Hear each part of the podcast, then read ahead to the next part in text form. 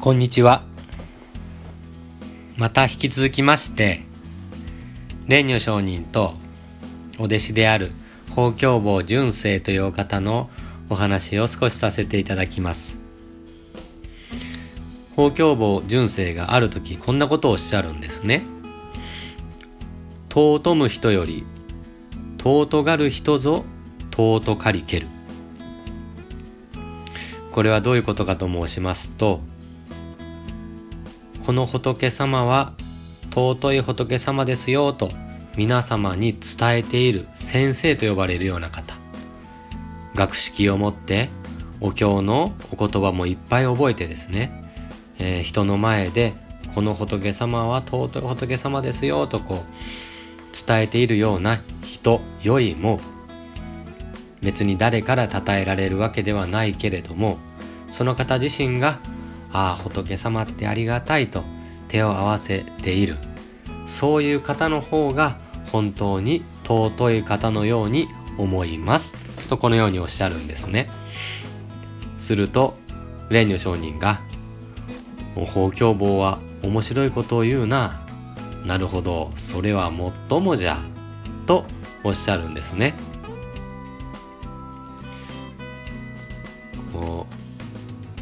知識を持って学識を持って人に伝えよう伝えようとする時にですねついつい自分を偉く見せようとか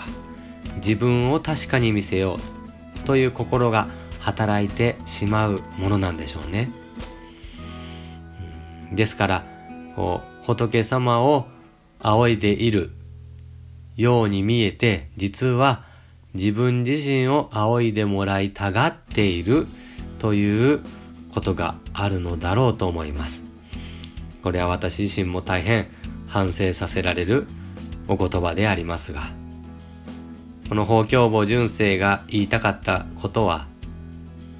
尊敬される人生よりも尊敬をしてゆく人生の方が豊かですって教えてくださっていますね。みんなから褒めたたえられて手を合わせられるような人生を送るのではなくて自らが相手をですね褒めたたえ相手に手を合わせて生きてゆくお方の方が尊い方なんじゃないかって教えてくださってあります。蓮如上人もですねそういうすごくいっぱい、えーお経の言葉とか知識を持って先生と言われるような偉い方とに近づいていかれた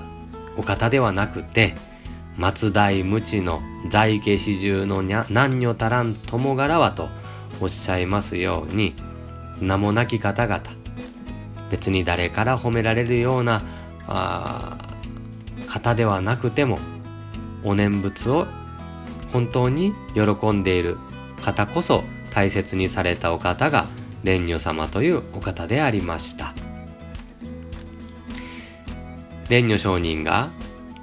欧州の方にですね、まあ、今東北の南の方ですかね福島県とか。あの辺にこうご殉教に行かれた時にですねそういえば以前ここに来た時にお念仏を大変喜んでいたご夫婦がいらっしゃった。あの方々はどうされているかなと、その土地の方に聞かれたんです。すると、あ今でもお念仏喜ばれながら暮らされていますよということを聞きましたので、そこからですね、2日間もかけてそのご夫婦のところまで足を伸ばされました。ご夫婦はびっくりです。まさか蓮如上人が自分の家に来てくださるなんて思ってもみませんから。こう蓮如上人に出すごちそうがなかったんですね。どうしようどうしようと困っておりましたら、蓮如上人が、あなた方がいつも食べているものをいただけませんかとおっしゃいましたので、いつも食べていた冷えをですね、一緒に蓮如上人と食べまして、そして夜が更けるのも忘れ、お互いにご褒美話に花が咲いたというお話があるんですね。このご夫婦からしたらまさか蓮如上人がまず覚えていてくださったということがすごく嬉しいですしそして2日間もかけて歩いてわざわざ会いに来てくださったそして私たちと同じ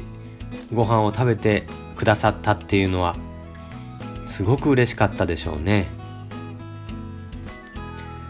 もしですよ今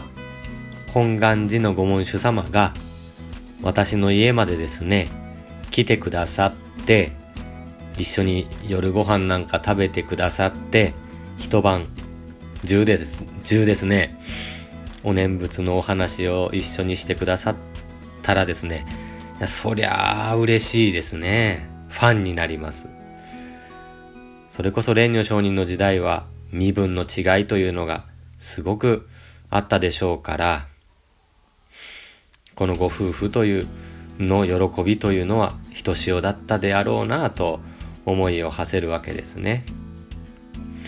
蓮如上人は松代無知の在家始終の男女足らん共柄はと名もない方であっても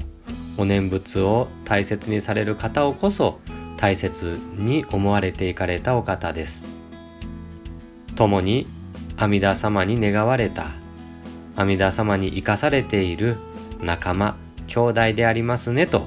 音道行音道坊と手を取り合っていかれたお方が